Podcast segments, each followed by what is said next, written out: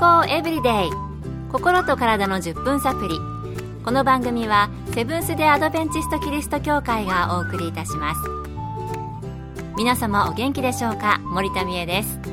今日もあなたやあなたの大切な人の心と体の健康に役立つ情報を短い10分間にぎゅっと詰め込んでお届けします。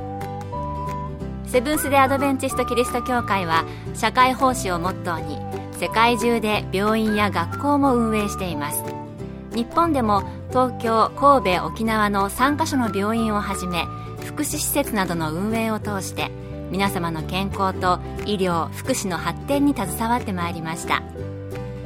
なおこの番組は健康情報番組で医師のアドバイスや治療に代わるものではありません。すでに投薬を受けている方また病院に通われている方はかかりつけの医師の指導のもとこの番組の情報も参考になさってください。あなたは姿勢良い方ですか？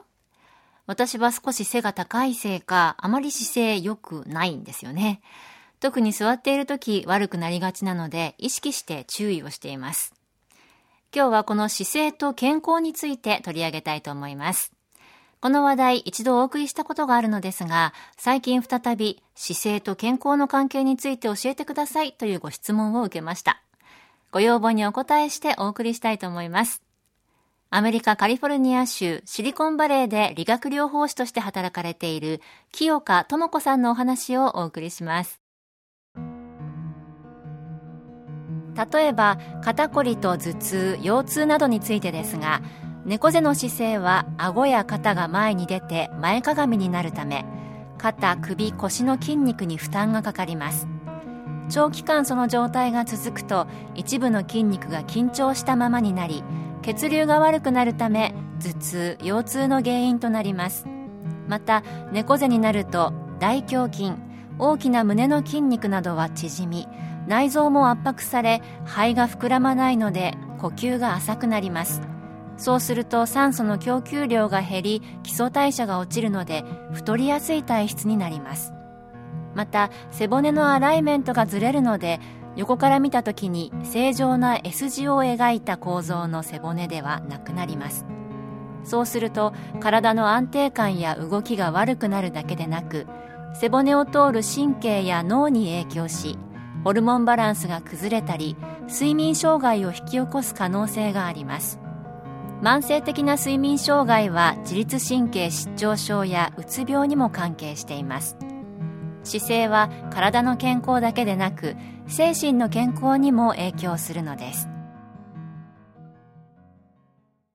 ということで肩こりや頭痛などはなんとなく姿勢との関連を想像できますが、太りやすい体質も姿勢に関係があるということなんですね。また、睡眠障害やうつ病なども引き起こす可能性があるということで、結構深刻ですよね。それでは姿勢を良くしたら、どんなメリットがあるのでしょうか？良い姿勢が健康に及ぼす影響はまず見た目の印象が良くなり若々しく見えますそして先ほどの悪影響の逆になりますが猫背による圧迫がなくなると血流が良くなるので代謝が上がりダイエット効果とともに冷え性が改善されます。また胸が広がるのでもっと多くの酸素を取り入れることができて筋肉にも行き渡り肩首腰の痛みが解消されます。良い姿勢を保つだけで体幹の筋肉は鍛えられます。自律神経も整い良質な睡眠を維持することにより健康的な生活を送ることができます。やっぱりいい姿勢って健康に重要なんですね。良い姿勢を保つだけで体幹の筋肉も鍛えられるっていいこと聞きました。それでは悪い姿勢またはその改善方法についてこの後取り上げたいと思います。健康エブリデイ心と体の10分サプリ。この番組はセブンス・デ・アドベンチスト・キリスト教会がお送りしています。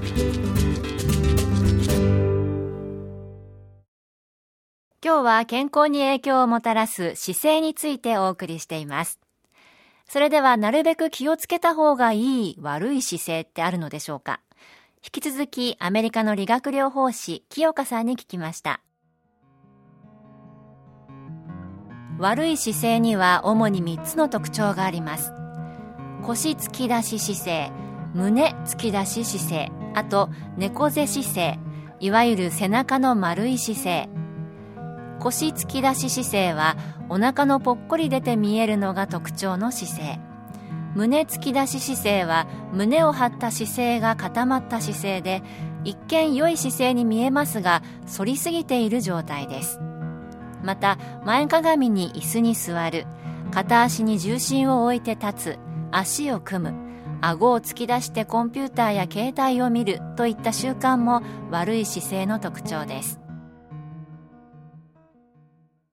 悪い姿勢医学的ではありませんが、胸を突き出して腰が反り返った姿勢を鶏立ちとか、逆に腰が突き出た姿勢をおっさん立ちって呼ぶらしいですね。そういえば私はよく足を組むんですが、これも悪い姿勢に入るんですね。では最後にどのようにしたら私たちの姿勢を改善していくことができるのでしょうか？清香さんにアドバイスをお聞きしました。体幹と肩甲骨と骨盤を意識することです。体幹の筋肉は胴体の深層部の4つの筋肉。つまり横隔膜腹横筋お腹の横の筋肉多裂筋背中の背骨を支えている筋肉。骨盤底筋群骨盤の下底にある筋肉。